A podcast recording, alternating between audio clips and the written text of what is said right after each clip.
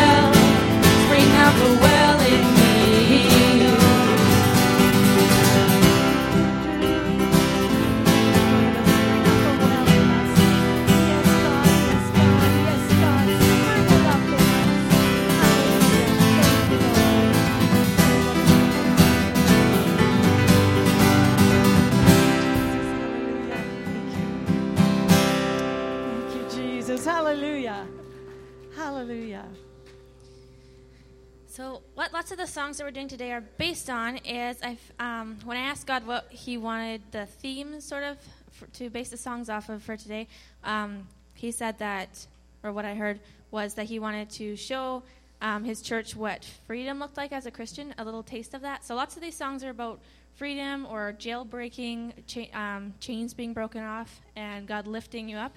So, yeah. Amen.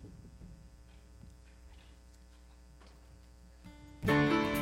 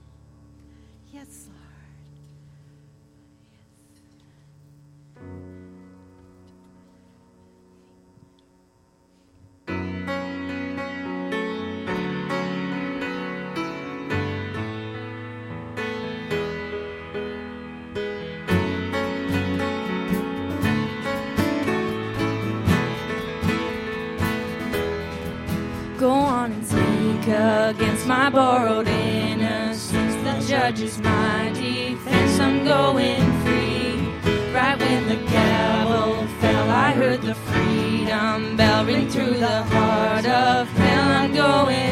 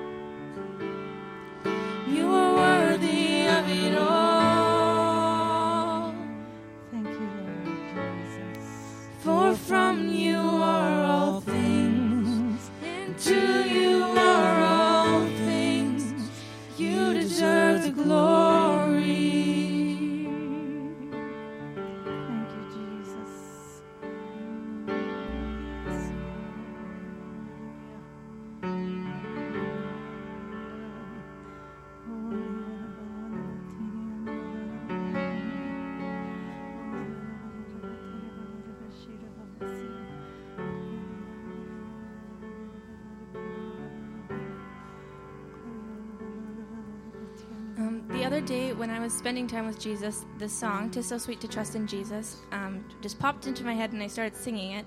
And I think why I did that was um, what I had been talking about with God um, ended up leading to the trust that we have in Jesus and how um, the way He leads us is way better than anybody else. And in completely trusting Him, that's when we get to live our fullest life.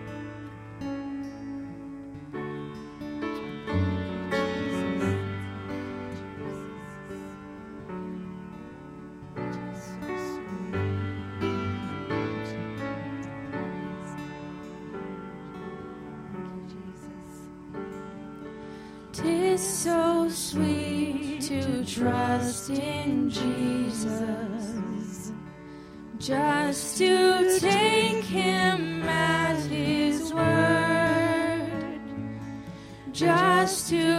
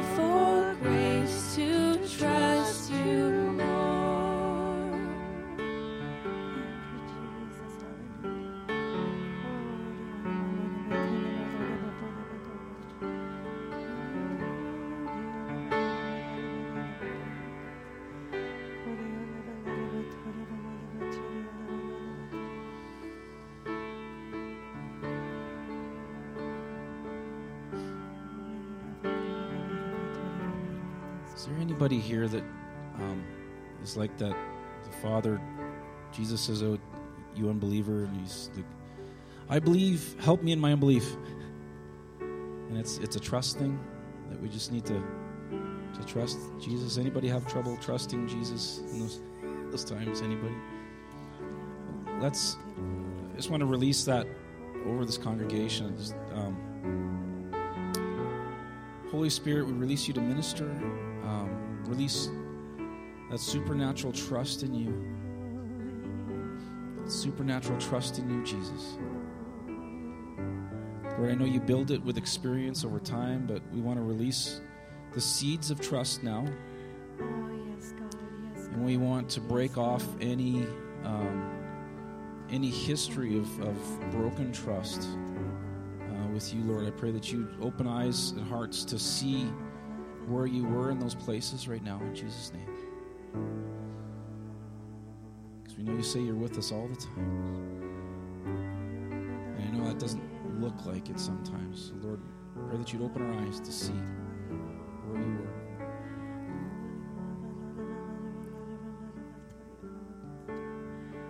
Could you sing the chorus again, Chrissy? Just de- declare this over your own heart if you have trouble. If you have trouble trusting, just just declare it.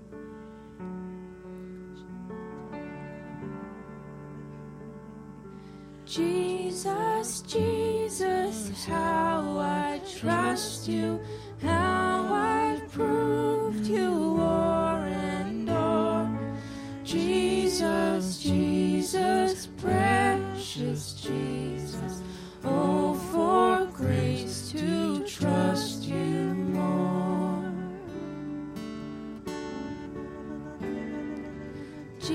Jesus, Jesus, how I trust you, how I've proved you more and more. Jesus, Jesus, precious Jesus, oh, for grace to trust you more. Jesus, Jesus, precious Jesus, oh,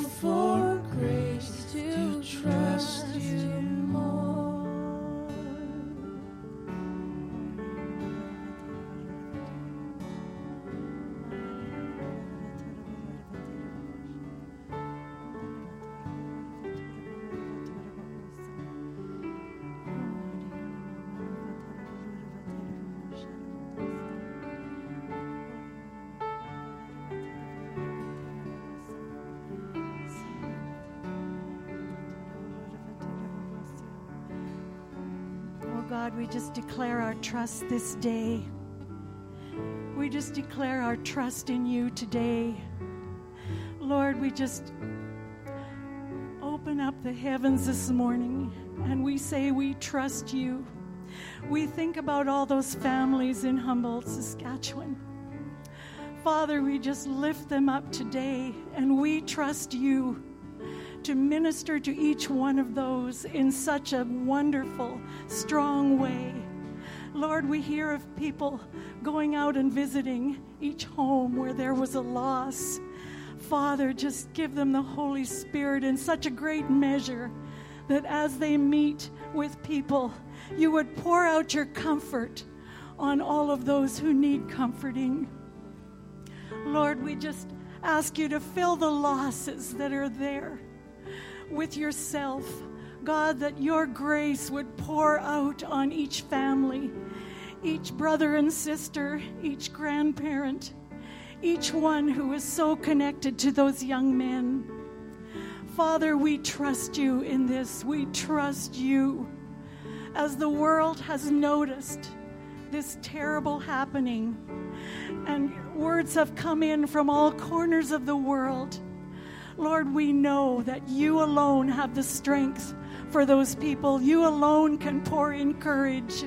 You alone can pour, pour in the comfort that they need. Lord, I just thank you that Jesus is the answer. It is so sweet to trust in Jesus, to trust in Jesus more and more.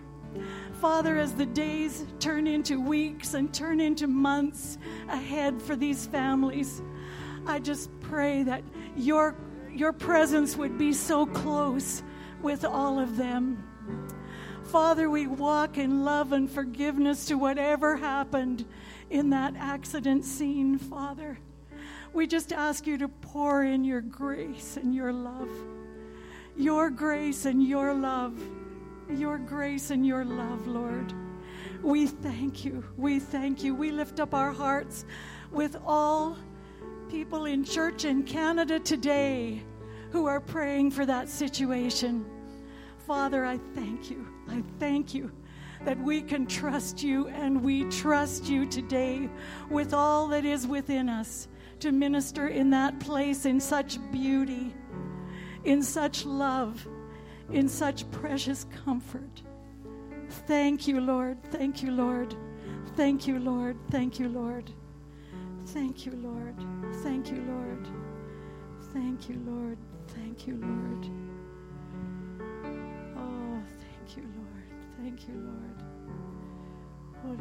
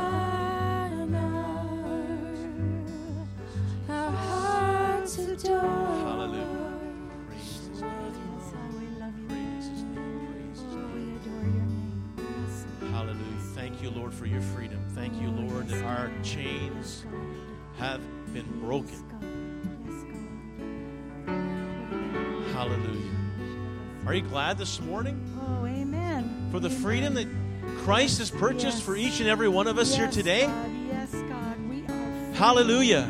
Free in Jesus. And Lord, we praise you this morning and we love you this morning. Yes. Free in Jesus. And because we, you've set us free, you've set us free. For those Yes, whom the Son has set free is free, indeed. We are free indeed. We're free from the penalty and the consequences. Yes, Not the con- well, Yes, God. If we sin, yeah, there's consequences. But the ultimate consequence, no. Because there's a righteousness from Christ. Hallelujah. Hallelujah. There's a righteousness from Christ that we've been adorned with today. It's not our righteousness, it's the righteousness of Jesus. And we thank you, Lord, this morning for your love toward us. We thank you for the cross. We thank you for the blood. We thank you, God, for, for giving us the gift of faith that we need to put our trust, as we've been singing this morning, to trust in you. To trust in you, Lord. With everything and to give you everything. Because you are our all in all.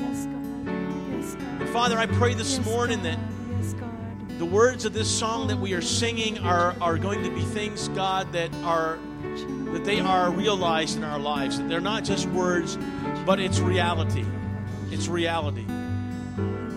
That our love for you, Lord, is genuine because your love for us is authentic and genuine. Praise his name. Lord, we just come knowing, God, your great love and your great mercy this morning. Once again, we pray, Lord, for the families in Saskatchewan, Lord, over this tragic accident. So far, the uh, report is come, coming in now. 15 lives have been lost, and Lord, it's it's just it's just shocking an entire nation, and even in the states, Lord. Um, I believe other news, other other networks are carrying this this uh, this this report, Lord, and, and and God, you know, you know, and we we just pray, Holy Spirit, that you will be in the midst of the families, the individuals that are right now, these young people that are right now that are in the hospital recovering, those who are recovering, Lord, and, and the families who are grieving loss, we pray.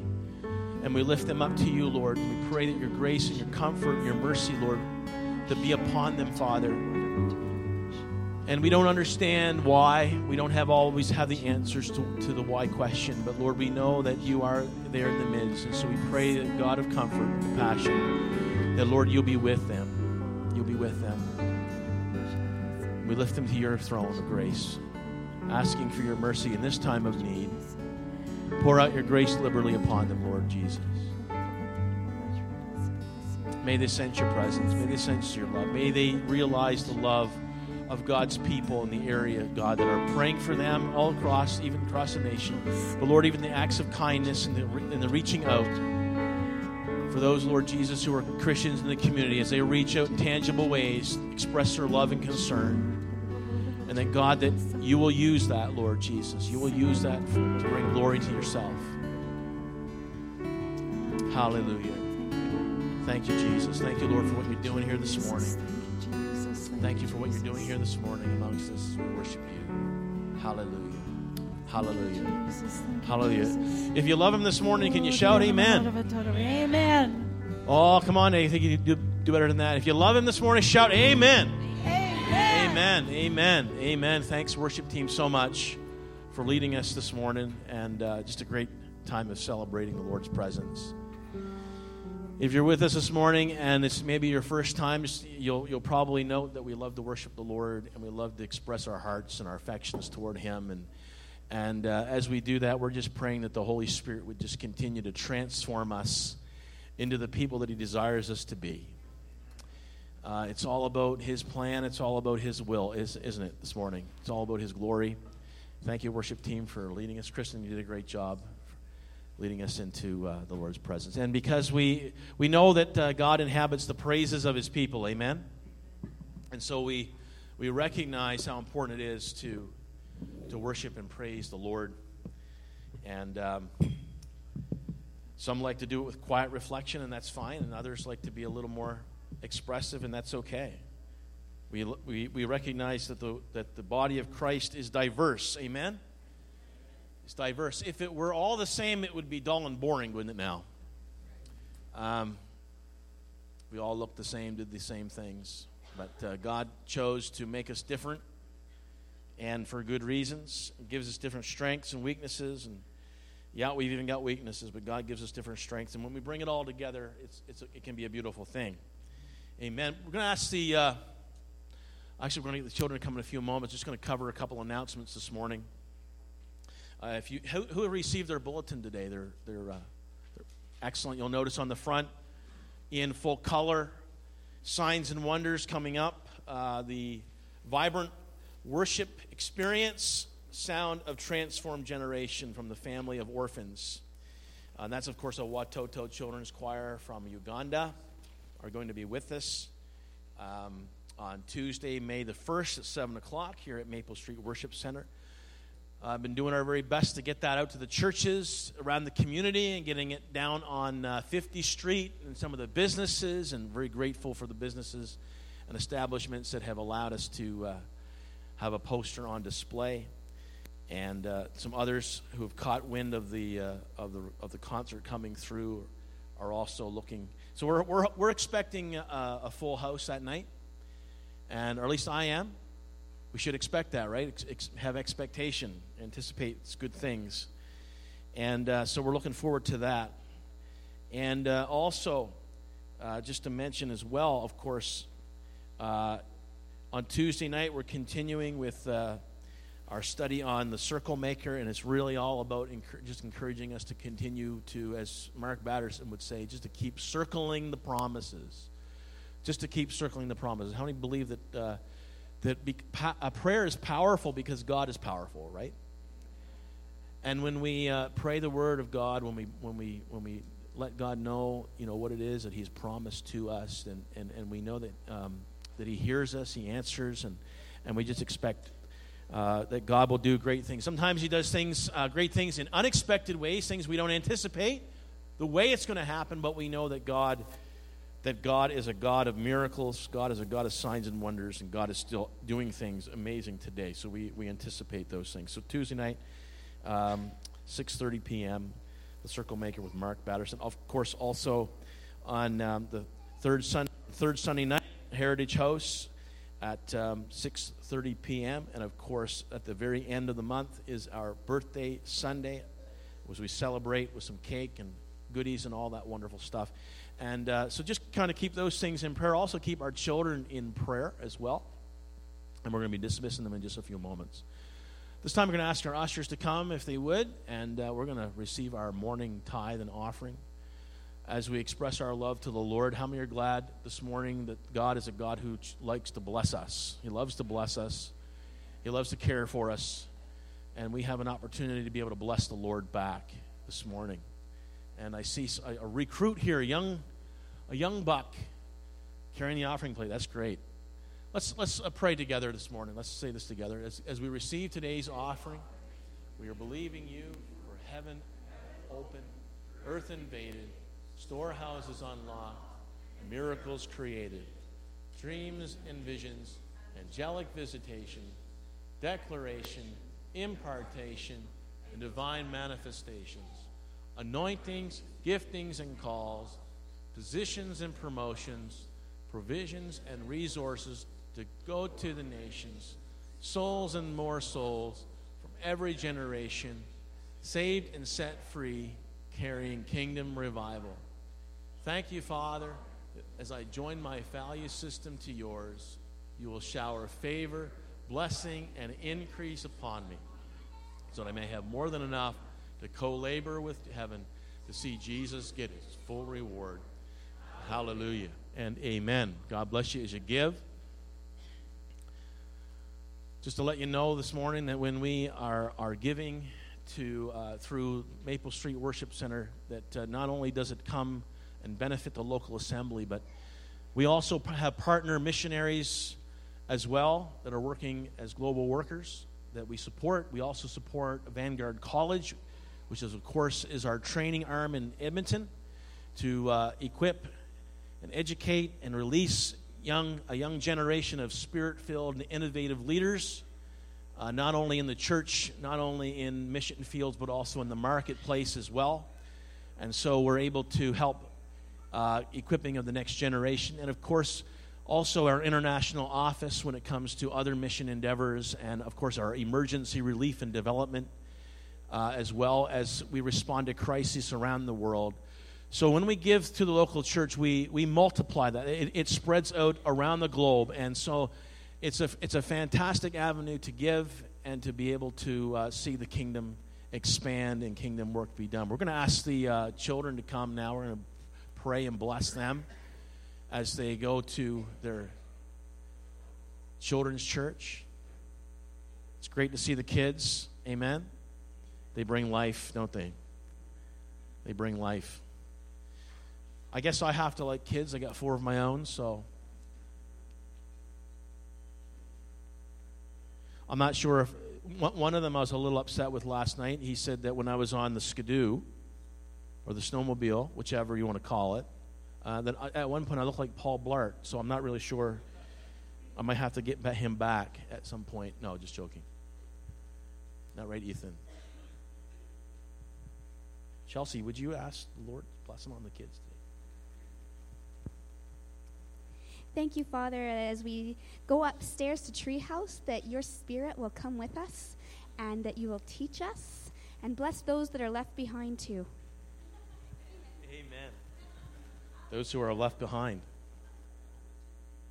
So I think what they're saying, what she's saying is, is that you guys are ready, are in store for tribulation. Is that what it is? tribulation period. If you get your Bible this morning, would you turn into Nehemiah chapter 6? Nehemiah chapter 6, just for a few moments. Nehemiah 6. We've been. Um, We've been spending some time in Nehemiah. We, we took a little bit of a break because of Good Friday and Easter and so on. But we've been spending a little time in Nehemiah.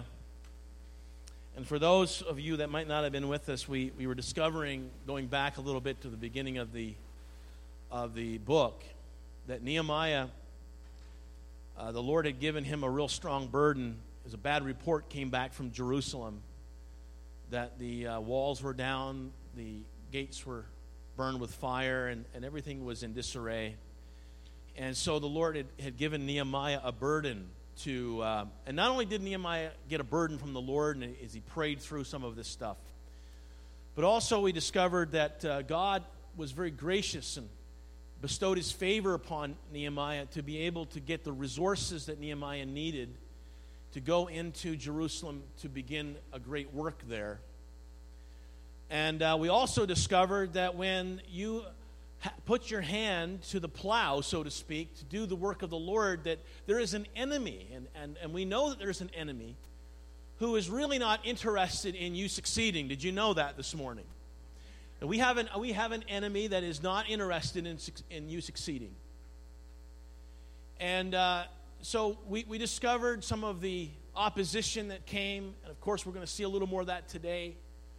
But. Uh, I want you to understand this morning that uh, the enemy doesn't like to let up. There is still an enemy at work right now wanting to thwart the purposes and the plans of God, wants to stop the work of the kingdom, the gospel, the good news of Jesus to spread around the world. There is an enemy that wants to work. And, folks, I want you to understand that uh, he, he works in subtle ways. If he can't do it blatantly, you know, How many understand the devil doesn't come around with a neon sign and flashing lights? And his pitchfork, if that's the image you have, glowing in the dark, and saying, you know, deception here, right? Deceiver here, enemy here. No. No. Um, that's not the way that he works. And we're going to see that a little bit this morning as we um, as we're looking at the topic of surviving snares. Surviving snares. Anybody know what like a snare is? You know, anybody anybody ever used to have their dad or grandfather or whatever come back and they got some they got some game in their hand. They've got some rabbits or something like that. Well, snares are traps, right? Anybody anybody ever see a bear trap? What a bear trap looks like? You wouldn't want to get your foot caught in one of them. We had a bunch of those. Uh, Christiane's father was a was a game warden back in Nova Scotia, and uh, of course he went hunting too. And and so uh, he, he when he passed away, uh, we had some of the stuff that was left behind, and and some of the stuff that he had was some of these old bear traps. And I want you to let you know that you would not want your your foot to get caught into a bear trap. Would not feel very good on your ankles or anything like that. But there's some snares that the enemy sets up for us today.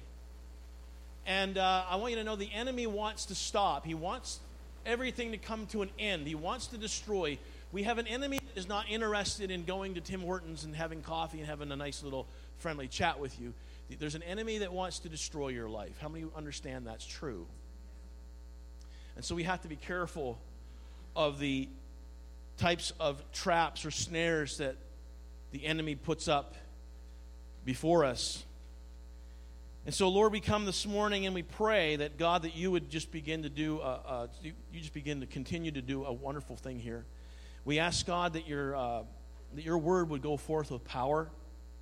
We pray, Lord, that our hearts and our ears of our spirit would be attentive, and that, Lord, we would be able to receive something into our hearts and lives, God, that would strengthen us and encourage us. It would help us, Lord, to go on for you to do what you've called us to do. Help us to be aware, Lord Jesus, of the enemy and his strategies. In Jesus' name we pray. Amen. Amen. If you go to ch- uh, chapter 6, verse 1 for just a few seconds here. And uh, it said, And now when Sanballat and Tobiah and, and Geshem the Arab and the rest of the enemies heard that I had rebuilt the wall, this is Nehemiah narrating here, and that there were no breaks left in it though at the time I had not hung the doors in the, in the gates. That Sanballat and Geshem had sent to me, saying, Come, let us meet together among the villages in the plain of Ono. I'm going to stop right there. Um, can I ask anybody here today, and you can lift your hand if you want to, has anybody ever, ever sensed that uh, you've been distracted? Anybody ever experienced distractions in your life? Moments of distraction. Well, some 14 year old said to me yesterday that I look like Paul Blart, so I'm going to get him back. No.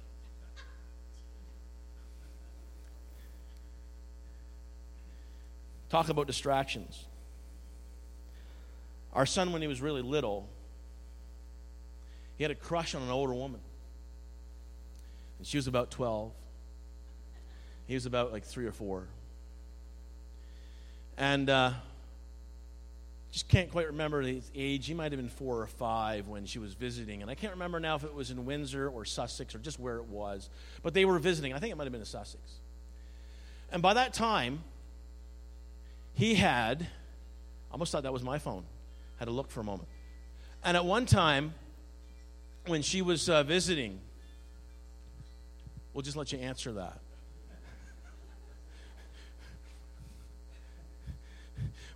One time when she was visiting, our, our son had just really got going on his bicycle.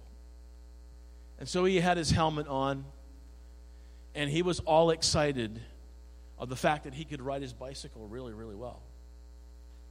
And so uh, her name was Tanya, and she was, like I said, she was about 12, and she was blonde, and she was cute, and all that stuff. She's a really godly girl, too. And here was uh, Ethan Ethan on his bicycle, and he's riding across the lawn, and he's saying, Hey, look, Tanya, look at me. And he's all happy, and he's riding and pedaling really hard, and all of a sudden, kaboom! right into the tree.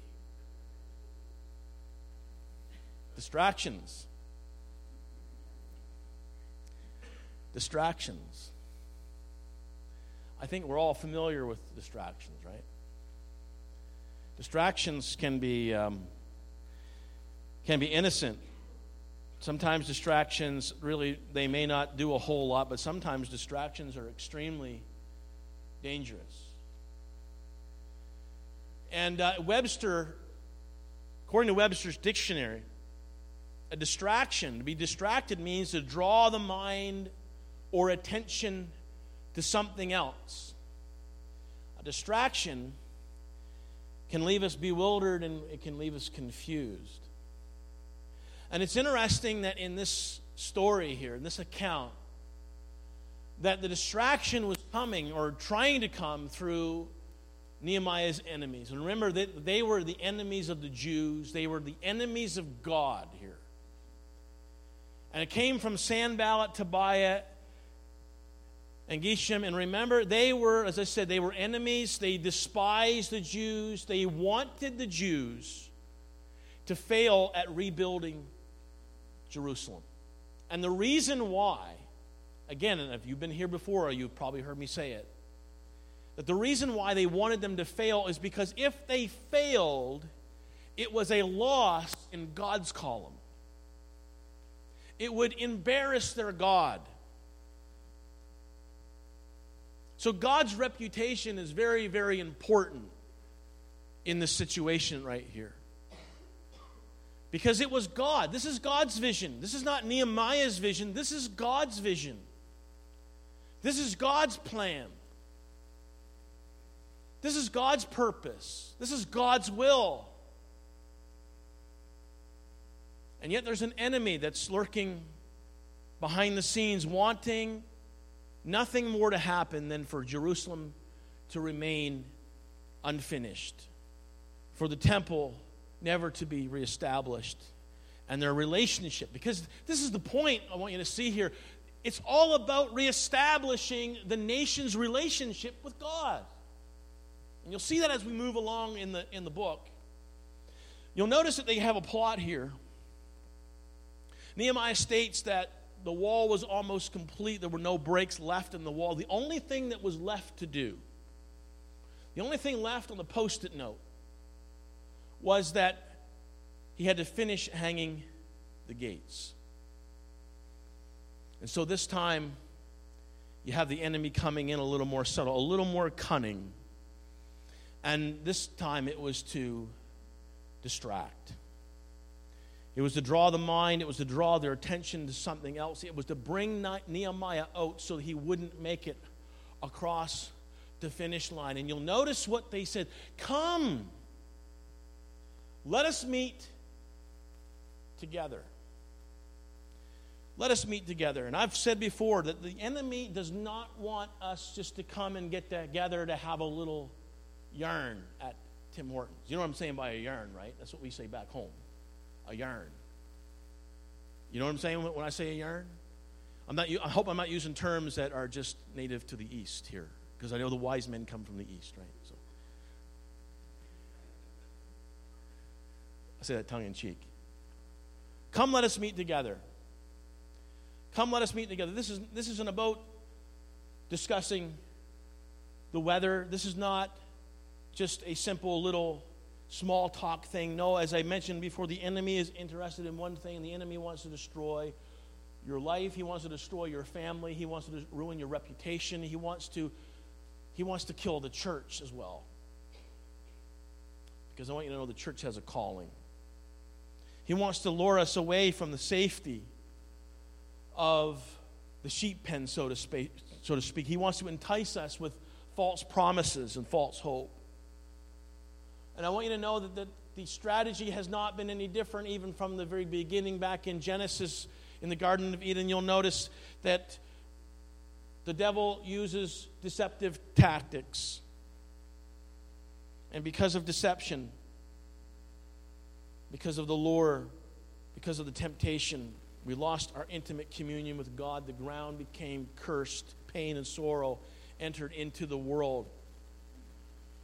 I remember John Hagee saying, he said, when I get to heaven, he said, I'm going to kick Adam right in the shins for having to make me work all the days of my life. But that's the, that's the way that it is. I want you to know there's an enemy. Satan tried to destroy the work of God when he, when he used Potiphar's wife to try to seduce Joseph. Because how many understand that just like Nehemiah, Joseph was given a vision by God about the future and the future role that he would play, but how many understand the enemy does not want us to fulfill what God puts it in our hearts to do? And it doesn't matter what area of life that might be in. But we also know that when you go into the Gospels that Satan shows up in the wilderness. You'll notice that Jesus is baptized. If you follow Luke's narrative in particular, Jesus, Jesus is anointed of the Spirit. But then in, in Luke chapter 4, he's, he's led by the Spirit into the wilderness. And in the wilderness, he meets Satan. And Satan is there. And what is he trying to do? He is trying to get Jesus off of the track of his mission.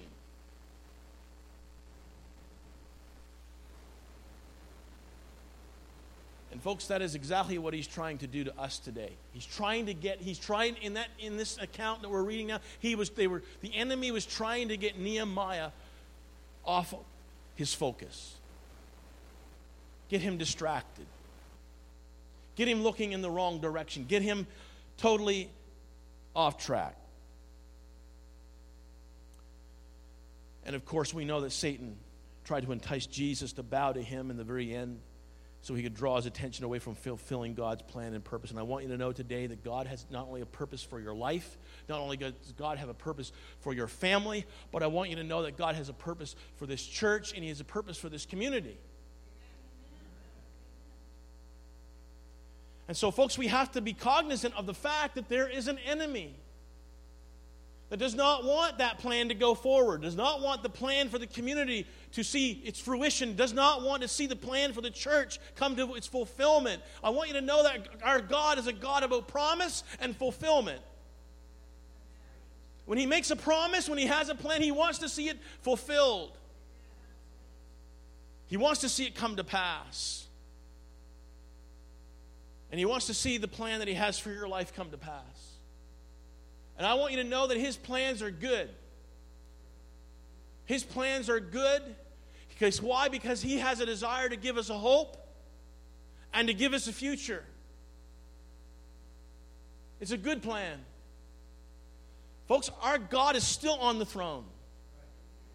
Our God is still in control. It doesn't matter what the government says, it doesn't matter what the principals in the school or the school board say. We still, where our God is still on the throne and he still has a plan.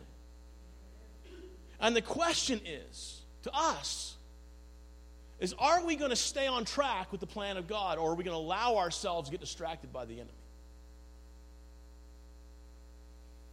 He's got a purpose for this church.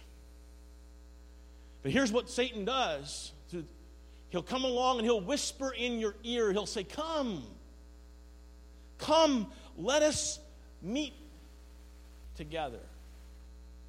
Well, I remember when I was in high school, and I'm not sure exactly why I'm going to say to you this morning that I'm sure the Holy Spirit was working on my life ever since I was little. And, uh, but I had a, a, a, person come over to me I won't call him Sanballat or Tobiah, but we might say he was kind of acting in that capacity. And he put my, his arm around me and he said to me, he said, You know, Steve, he said, You should come up to Adrian's. Now, Adrian was the son of one of the wealthier men in the town. And the idea was it was graduation time, it was grad weekend. And the idea was, hey, you should come up to Adrian's, up to the camp. Why? Because I know how you, Williams, is really like to put away the beer, right? Come, let us meet together. Come, let us meet together, was the call. And the question was, is was I going to listen to that or was I going to go a different direction? And I want you to know, folks, that I was glad that I went into I had a friend who went there and I'm telling you, it took his life in a total different direction.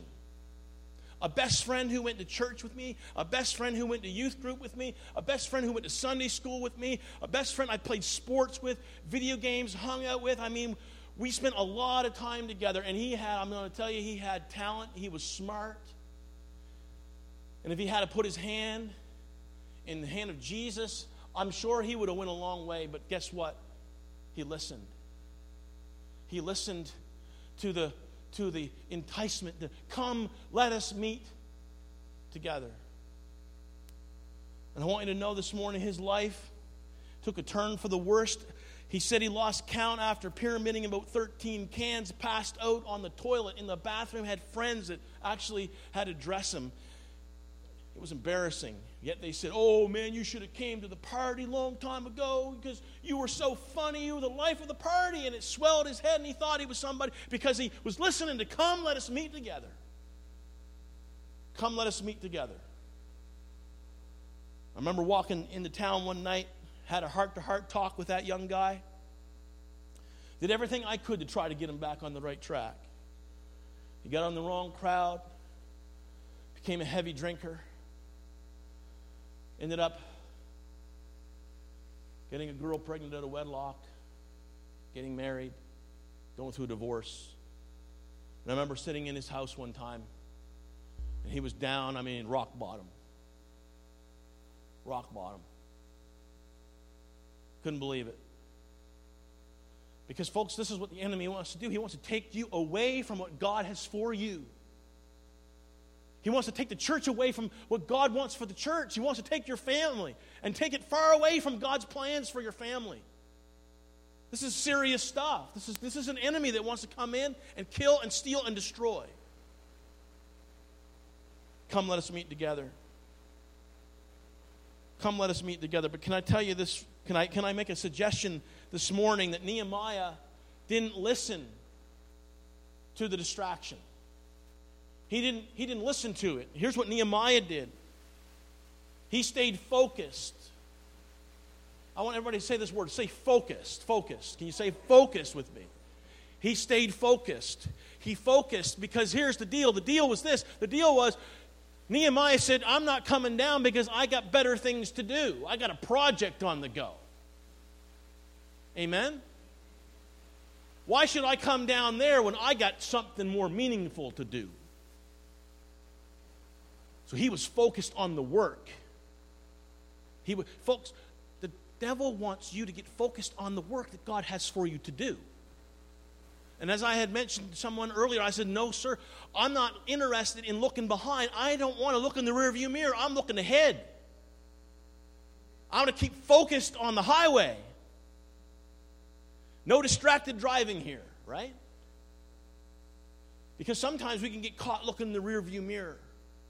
And we get caught looking at the things of the past that are trying to distract us and get us off focus of, of the work that God has called us to do. But Nehemiah didn't do that. He stayed focused on the work that was at hand. And because he would not compromise, because he would not take his eyes off of the prize, things went ahead.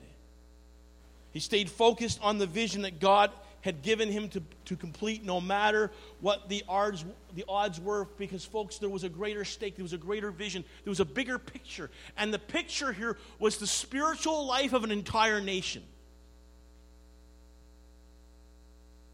The spiritual life of an entire nation was at stake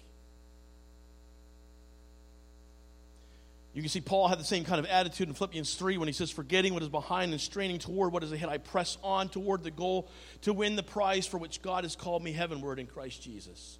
What, Nehemiah said it this way He said, Why should the work cease while I leave it and go down to you?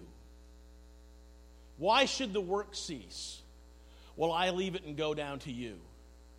Folks, I want you to know that there is an enemy who wants you to come into the valley of oh, Ono.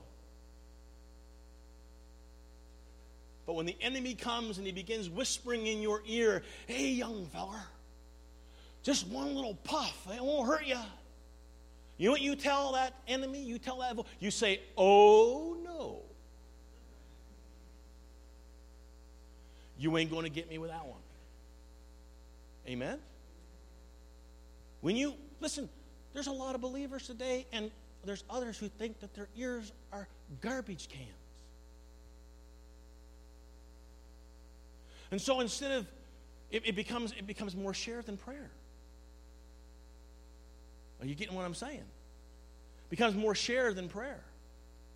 And the next thing you know, the sharing gets a little bit, uh, you know, it, it, it's not getting quite as edifying as what it was once was. The next thing you know, you're hearing stuff and it's gossip and it's slander and it's you're hearing things that are not really something that the Spirit of God would lay upon their heart. And you, you need to do, you need to stop them right there and say, listen, oh no. Oh no, I'm going to stop you right there. Oh no. God didn't put these on the sides of my head to be no garbage cans. My brain ain't no garbage can for spiritual junk. Did you catch that what I'm saying this morning? I'm preaching this morning. You just shut that right off and say, if you got an issue with brother or sister so and so, maybe you need to go talk to them. Matthew chapter 18. Hallelujah. Amen, right? You go do you go to them and you talk to you my my ears are my heart is not a garbage can.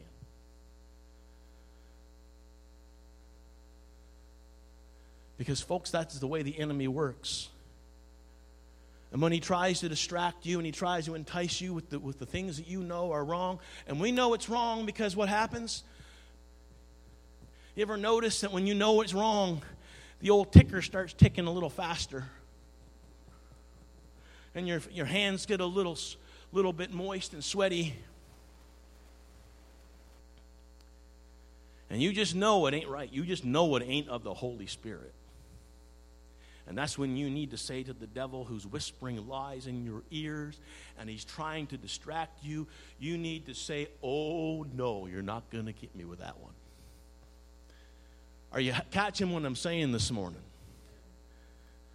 He wants to bring you into the valley of oh no, but what you need to say is, Devil, oh no. Amen? Hallelujah.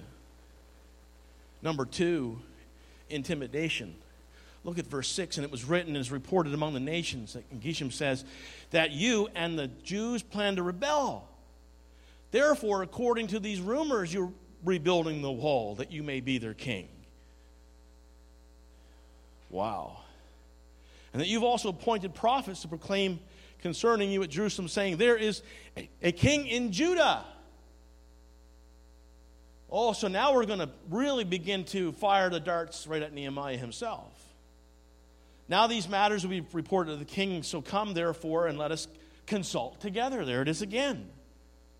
And then I said to him, saying, No such things as you say are being done, but you invent them in your own heart. These are lies. This is slander. This is gossip. What intent to bring the leadership down? Folks, I want you to see that, that God had given this to Nehemiah, this burden and this vision and this passion to go there and to do this. But now they're taking the pop, now they're taking the shots directly at Nehemiah. Look what he says, for they were trying to make us afraid, saying their hands will be weakened in the work and it will not be done. Now, therefore, O God, strengthen my hands. Notice the similarities here between the strategies of Israel's enemy and that of Satan. Number one, just a as Sanballat, Tobiah, and Geshem were persistent, Satan is also persistent. As I mentioned before, he wants to sidetrack us. He wants to make us ineffective in the work for God. He will not just come once, he will come again and again and again and again and again. He will be persistent. And that is why we are to resist him. And the Bible says that if we resist him, he'll flee. Number two, just as Nehemiah's enemies use slander, Satan will use slander to, to, to try to defeat you. And as I referred to earlier, there will be, there will be things that will be planted in the hearts. Folks, I want you to, if you've ever read the Screwtape Letters by C.S. Lewis, you'll know, has pretty interesting insight into how the enemy works. Because if they can't, if the enemy can't destroy it from the outside, he'll try to get on the inside. He'll work it from the inside. He'll work it on the inside. He'll try to appeal to your flesh when it comes to your personal life. He'll try to use people within your family, he'll use people inside of the church to try to bring it down. He'll use slander. And the reason he uses slander is because he wants to intimidate, he wants to tear us down, he wants us to misplace our trust and our faith. He wants us actually to have our faith defeated so that it becomes our hearts become ruled by fear fear. Notice what he said in verse 9 for they're trying to make us afraid. Folks, I'll tell you what we need to do. We need to recognize that God has not given us a spirit of fear. And when the devil comes knocking, we need to keep reminding him that though he try to intimidate us, we need to remind him of what his fate is. He knows the end of the book. We just need to remind him of the end of the book. We need to keep reminding the enemy look, look you, you might be around, for, but it's only going to be for a season. Because I know it's coming to you, devil. Our God has prepared a lake of fire for you and the fallen angels. We need to remind him. We, we, we need to turn the tables on him because this is what he does to us. He tries to use us, he tries to use fear. And I want you to know that eh, fear can come through anxiety. Do you know that? That the devil can whisper in your ear. You know, you prayed and you believed that God is going to take care of you and he's going to provide for you. But where is your God right now? And what does he try to do? He tries to allow anxiety and fear and uncertainty to come into our hearts and rule our hearts and rule our heads and our decisions and to strip away the faith that we have in God. We've been singing this morning about trusting in Jesus. And how many understand that we need to trust Jesus in every moment of our lives, every decision that needs to be, we, we need to trust Him. And that's hard to do because we got our feet planted here, right? But we need to trust Him. The devil wants to put fear into our hearts because it's the opposite of faith and fear and anxiety. That's why Paul says, look, don't worry about don't worry about anything. Don't be be anxious for nothing, but pray about everything. Why? Because ang, uh, anxiousness or anxiety chokes us the life out of us. Did you know that? It comes from an old English word. It means to choke. And that's what fear will do. Fear and anxiety will choke the life right out of you because no longer will you be operating in faith, but you'll be living by worry and anxiety.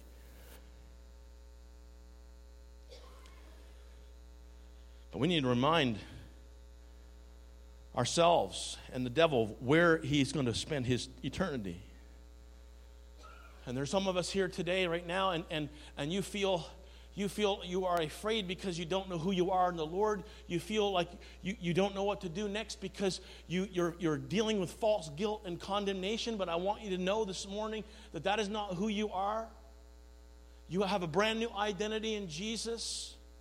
You have been adopted. You've been chosen. You've been set free, as we've been singing this morning. You have been set free. So, whom the Son sets free is free indeed. And you need to recognize you're no longer under condemnation. You're no longer under condemnation. You have the righteousness of, of Jesus Christ all over you now. And you see, he understands that. He understands the enemy knows that we have a new standing with God. He knows that we are declared as children of the king. And if we are children of the king, then we are a, a king, kingdom of kings and priests and heirs of a kingdom and joint heirs with Christ. And folks, we need to take our authority and we need to walk in that authority and we need to live as though the Father, who is the king, and that we are his children, that makes us princes and princesses, I would say. What do you think about that? We need to get that into our spirit. Intimidation. Intimidation. Verse 9, for they're trying to make us afraid. What is intimidate? What is, what is the point here of persistence? Of the persistence and the slander is to intimidate. It means to frighten, discourage, silence by threats. It is all about trying to weaken.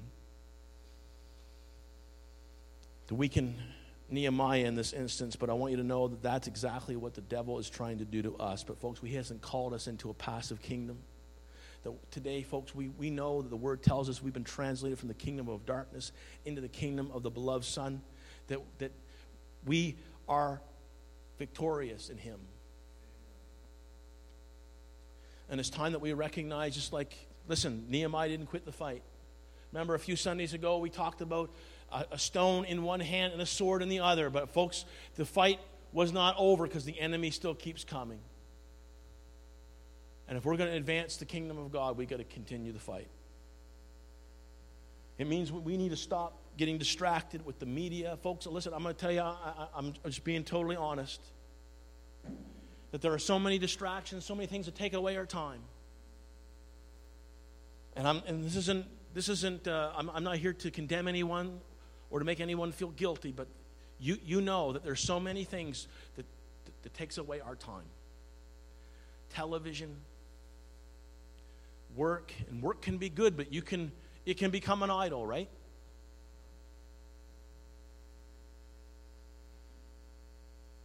Our cell phones, email, text messaging, Instagram, Facebook, surfing. I mean, your phones have so many things attached to it. I mean, yes, you can actually get important documents on your phone. People use their, their cell phones to stay in contact if they're in business or they're employed or whatever with their. Your, your phone is like a hub of activity. But how many understand that there's so many people today that are spending gobs of time when it comes to media and technology? And there's believers that are struggling when it comes to their prayer life. It's struggling when it comes to the time spent in the Word. And folks, I want you to know it's like the frog in the kettle, right? The enemy will the enemy will allow us to use those things to distract us, to keep us from advancing the kingdom.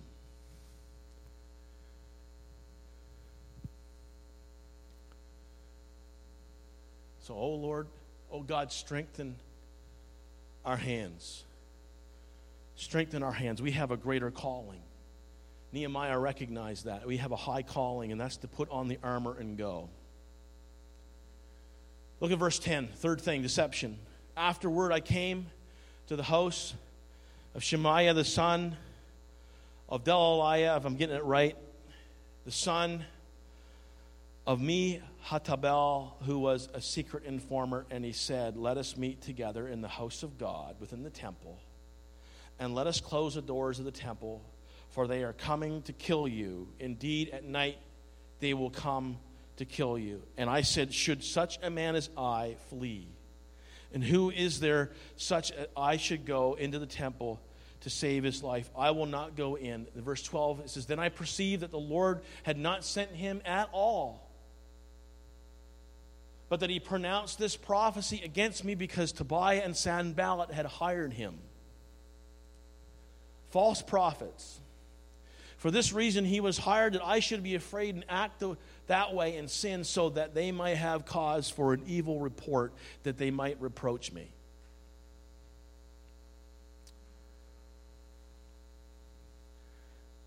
How many know this morning that there are still false prophets out there today.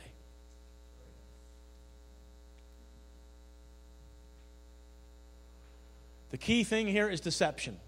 Don't miss it. And this is what we're finding here in that text. There's a false prophet pretends to have Nehemiah's best interest in mind, his safety in mind, says that there is a, a, a plot, he wants to reveal a plot against the governor's life and the temple was the only place he could be safe, and he was asking him to do a cowardly thing. And then it says, Nehemiah said, And then I perceived that God had not sent him at all. How does he perceive these things? I want you to understand this morning that the Spirit of God still speaks. The Spirit of God still speaks. And the way that we the way that we avoid deception is that we have a vital connection with heaven how important it is that we constantly are in prayer. That we constantly have that and cultivate that relationship. Nehemiah, then I perceived that God had not sent him at all. So, what does Nehemiah possess? He possesses spiritual perception. And that perception and discernment not only saved him, but it was that out of that life, that kind of life, that he was leading the people. Yes, we have the Bible. The Bible depicts the evil one as a roaring lion, but he also depicts him as masquerading as an angel of light. Don't miss that part either. Masquerading as an angel of light. Paul, Peter, excuse me, said, he warned us. When speaking of the devil as a roaring lion, he said to be sober and to be vigilant. And sober means to be calm and collected in spirit. In other words, when we're dealing with our adversary, we must be watchful. We must give strict attention. We must be cautious. Why? Because he's a counterfeiter. He's a counterfeiter. Nehemiah was almost deceived. He was almost deceived. And how many understand that one of the greatest things we need today is discernment? Discernment. Because everything that glitters isn't gold. Did you know that? Every person who says that they come in the name of the Lord is not always true. All you need to do is turn on your television. And, folks, there are Christian programs, and there are Christian books, and there are Christian tapes, and there's all sorts of things that's labeled Christian. But if we possess spiritual discernment and if we know the Word of God well enough, because it's like looking at what do they say in the FBI? They said that we don't study we don't study fake money to be able to detect the counterfeit. What do they study? They study the real deal. Amen? They study the real money and by studying the real money, then they can see the counterfeit. They, they can see the fraud coming a mile away. And see, this is the, one of the problems today in the church is that we are lacking in spiritual discernment. Because sometimes we'll get 90% of the truth, but we don't detect 10% of the lies. And the 90%, it tastes good, it looks good, it sounds right. And it might even come from a person that we feel we trust or has a good reputation. I remember one time in, in Sussex in a Bible study, I gave people statements, no names attached. What do you think of the statements? They read the statements and they didn't agree with the statements, and then I revealed who they said them, and they couldn't believe who it was that their names were attached to. Because sometimes we trust the name more than, than we, even detect what they're saying. And here was Nehemiah. When it came to spiritual discernment, I want you to see that. Can you, can you see where this is a TSN turning point of the game because he discerned spiritually? Spared him not only his life, but I mean, it continues on with the, with the plan that God had for the nation. We have to be careful today. We have to be careful today. I, I remember one time reading in Spirit Filled Woman magazine online, I believe it was. Spirit Filled Woman magazine. And they were talking about Christian yoga. I don't know how you feel about yoga. Some people, well, we're just stretching or whatever, but I want you to know that if you look at it closely, it's a way of salvation. It's a way of salvation. It's the way to attain unity with, with the world soul. We need spiritual deception. We need, or not spiritual deception, we need spiritual discernment. Christians who were in the Masonic Lodge, they believed it was compatible with their faith. And yet, when you read the Constitution and the ritual books, you, just, you determine that it's not compatible with the Christian faith whatsoever you realize that it's as far as the east is from the west when it comes to Christianity. And yet there were people who believed that you could be a Christian, that you could be a Mason. And today, and even in Christianity, we have new age, the new age movement. We have pluralism in our nation. We have to be careful. It is not. Listen, Christianity is not the dominant worldview anymore in our country. We are in a country and it's a pluralistic society where everything is, according to our government, everything is equal. There's no preference given to one anymore. In fact, I would argue and say that Christianity actually is now targeted. We're getting closer and closer and closer and closer to what life looked like prior to Constantine, before it became the state religion of Rome. We're getting closer and closer and closer with every year that passes, moving toward Christianity, I believe, being outlawed. When you say that the Bible is hate literature, you're getting closer. You're getting closer. And so it's going to become more increasingly more important that we have spiritual discernment moving ahead. Because there's people out there, they want spirituality, but they don't necessarily want Christianity. Amen? And we have to be on guard for that. We have to be able to have the perception to distinguish falsehood from truth. Falsehood from truth. And I could speak more to that, but I won't.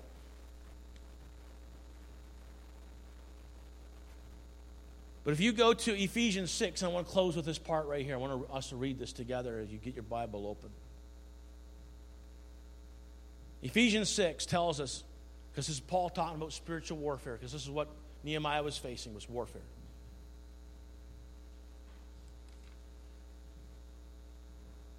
Paul says to the Ephesians, he says in chapter 6, verse 10, finally, my brethren, be strong in the Lord and the power of his might. Put on the whole armor of God, that you may be able to stand against the wiles of the devil. These are the strategies of the devil. For we do not wrestle against flesh and blood, but against principalities, against powers, against the rulers of the darkness of this age, against spiritual hosts of wickedness in the heavenly places. Therefore, he says, take up the whole armor of God that you may be able to withstand in the evil day. And having done all to stand, stand therefore, having girded your waist with truth, having put on the breastplate of righteousness, having your, your feet shod with the preparation of the gospel of peace, and above all, take the shield of faith, with which you'll be able to quench all the fiery darts of the wicked one. And take the helmet of salvation and the sword of the Spirit, which is the Word of God, praying always with all prayer and supplication in the Spirit, being watchful to this end with all perseverance and supplication for all the saints, and for me, that utterance may be given to me, that I may be able to open my mouth and boldly to make known the mystery of the gospel, for which I'm an ambassador and in chains, that I may speak boldly as I ought to speak. I want you to know this morning we are all ambassadors of the gospel. But we have an enemy of the gospel. And the children, if the children want to come down now, they can. I'm going to ask the worship team to come back. Somebody can round up the little kids.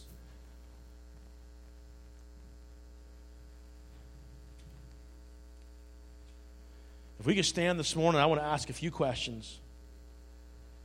Last text I want to read to you 2 Corinthians 10 13. For though we walk in the flesh, we do not war according to the flesh, for the weapons of our warfare are not carnal, but mighty in God for the pulling down of strongholds. I want to ask the question this morning Who here today would say,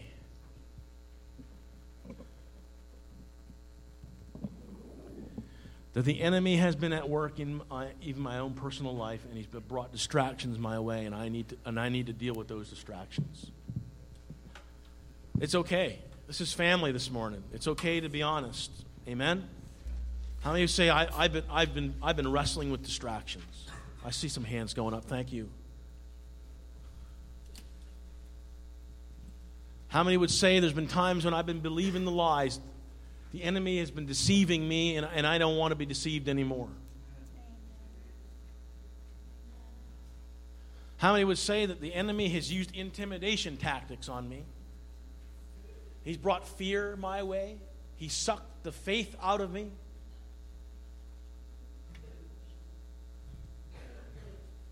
I think we all can say say these things at one point or another.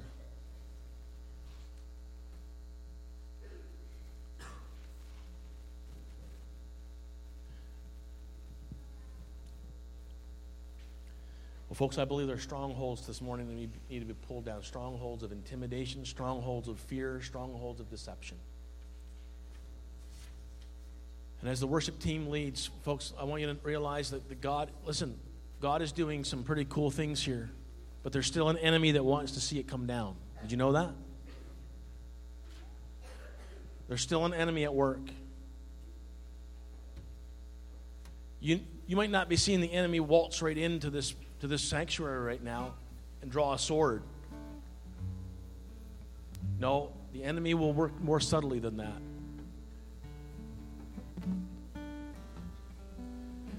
He'll use distraction, intimidation, fear, deception.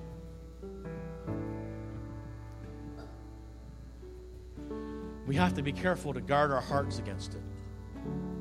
Did you know that? We have to guard our hearts against it. Think about it for a moment. What did the enemies of Nehemiah and the Jews do? They sent word. Did you catch that? They sent word. Come. Extended an invitation by messenger. Come. Use words. You know, each time they were using words, what do words do? They come in through our ears, they go into our minds, and that's where the battle takes place. And then the question is is it going to be something that gets lodged within our hearts and something that begins to take root and something that we begin to act upon and we believe? Conversely, that's why we have the Word of God. We have the written Word of God. We also have that relationship with the Spirit where God can speak to our hearts. And he, what does He speak to our hearts? He speaks words. And so this is a battle of words. Did you know that? And the battle is for your heart. It's for your heart, it's for your soul. It's for the heart and soul of your family, it's for the heart and soul of the church, it's for the heart and soul of this community. And so, no wonder Paul said that we need to be equipped with the full armor of God. We need to take every thought into captivity to the obedience of Christ. Amen. You, you, are, you, are you getting what I'm preaching this morning? If you've been here this morning and this message has spoke to you, if this has spoke to your heart, you sense the Spirit is speaking to you, and you know the enemy has come at you and come at you through deception, and lies, and intimidation, and fear, enticing you. It's time that we, once again, because he doesn't quit, that we begin to take our stand. We take our stand this morning. And if that's you and, and, and any one of those things has, has hit your heart at all, and you put your hand up, we're just going to take a few moments to gather together and to pray one for another. That God would begin to strengthen, God would begin to give us discernment, God would, would begin to displace the fear in our hearts and pour in greater trust and a, and a greater measure of faith to continue to believe that what God has begun, He will complete. The work that He started, He's going to see it through because He's a God of promise and fulfillment. Amen? And if that's you this morning, this altar is open. We just want to take a few moments and we just want to pray one for another and strengthen. Because how many know that's part of what we do in church too, right? We comfort, we strengthen, we edify. And sometimes what I think is so cool is that somebody can come up to you and, and, and, the Spirit of God can give them exactly what's going on in your life right at that moment. You're like, whoa, I didn't tell them that. Did they were they listening on to a conversation that I had with so and so? Nope. But I'll tell you who was. The Holy Spirit was listening in. The Holy Spirit knows what's going on in your life. He knows what's going on in your workplace. He knows what's going on in your family. He knows it all. And so sometimes He'll drop a little word into someone, and someone will come over to you and they'll begin to minister to you. And, it's exactly what you need in the moment to strengthen you, to encourage you, and to give you comfort. How many believe this morning that the gifts of the Holy Spirit still work today? Gifts of the Spirit, they still work. And it's about strengthening it. You know what Nehemiah said? Nehemiah prayed, he said, Lord, strengthen my hands. Strengthen my hands. Can I say this altar time is about saying, Lord, strengthen our hands. Strengthen our hands. Hallelujah. Amen. So you're welcome to come. This is about strengthening hands this morning. Hallelujah. Bless you, Lord.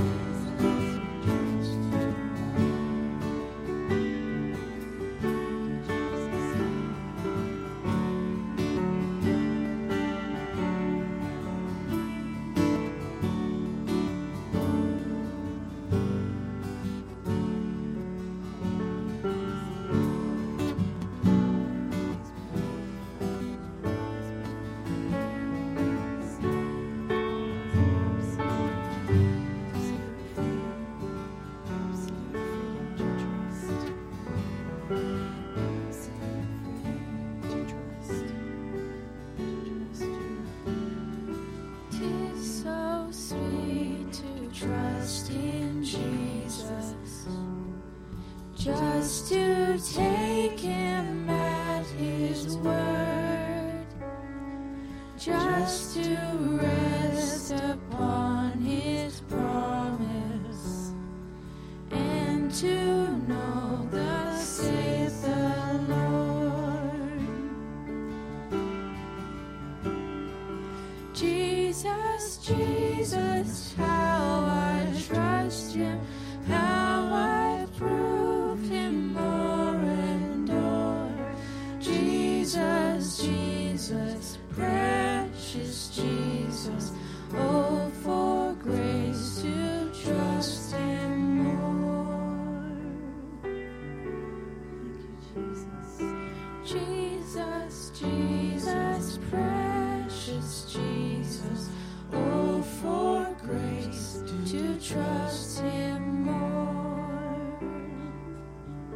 thank you for the gift of your Son. Oh, yes, God. We thank you for Yes, grace.